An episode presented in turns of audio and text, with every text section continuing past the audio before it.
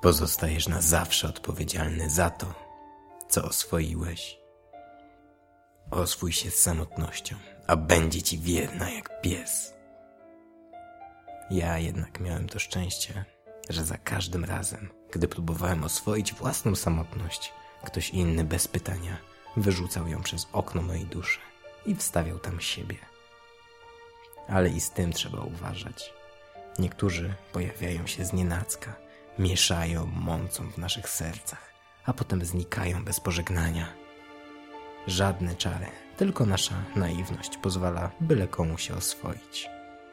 I podobnie z miłością. Bo z miłością jest jak z wilkiem. Nigdy nie wiesz, czy oswoisz wiernego wilczura, czy też chwilowo obłaskawisz bestię. Nie zapominajmy więc, że decyzja oswojenia niesie ryzyko łez. Ale czy aby na pewno skupiamy się na prawidłowych rzeczach?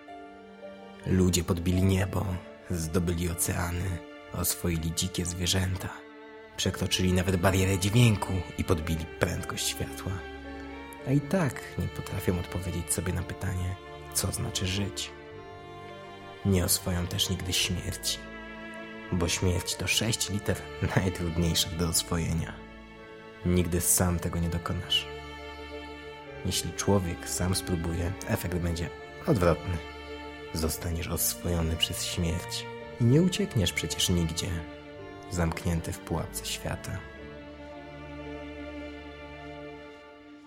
Jan Rybowicz napisał jeszcze w XX wieku, że śmierć jest niesłyszalna czasami jak szelest mojego oddechu, innym razem głośna, pospieszny łomot spuszonego serca w studni nocy.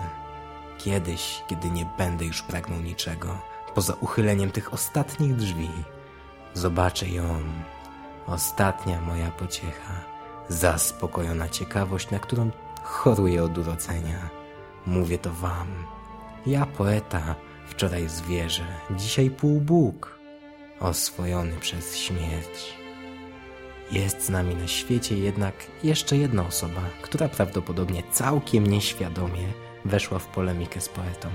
I to jakieś dwa tysiące lat temu. Powiedziała mu, a takiego wała. I śmierć pokonała. Po czym zaproponowała, a dokładnie zaproponował, bo on, Jezus, by przyłączyć się do Niego i z Jego siłą i znajomościami dumnie kroczyć przez życie. Życie, którego sens jesteśmy w stanie zrozumieć chyba tylko przy Jego boku. My, bezpamiętnie zakochani w wodzie i w ziemi, ciągle oddychamy z zachwytem.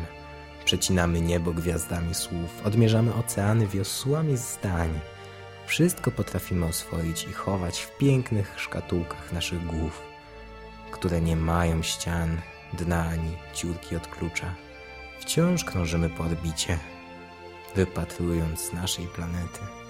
Dotykamy Ziemi z czułością, całujemy nasze wargi z nieśmiałością ptaków przy pierwszym locie.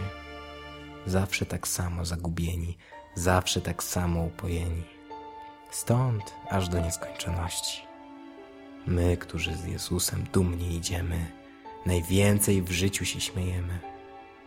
Bawimy się i już. Dba przecież o nas nasz anioł stróż.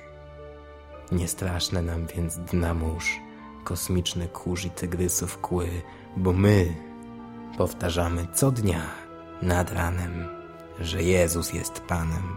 Miło nas wtedy dzień wita, życie bujnie rozkwita. Zieleni się trawa, a Tobie, któryś to wszystko życia tchnieniem pomalował, brawa, brawa, brawa. Od wieków ludzi wyprawa w nieznane porywa, słońce za horyzontem od wieków się skrywa, a my choć za horyzontem co sił, coraz dalej, choć raj stoi otworem, jesteśmy zbyt dziwnym stworem. I nie idziemy, gdzie ciepło, wygodnie i miło, wolimy wspominać, co się już w życiu zdobyło.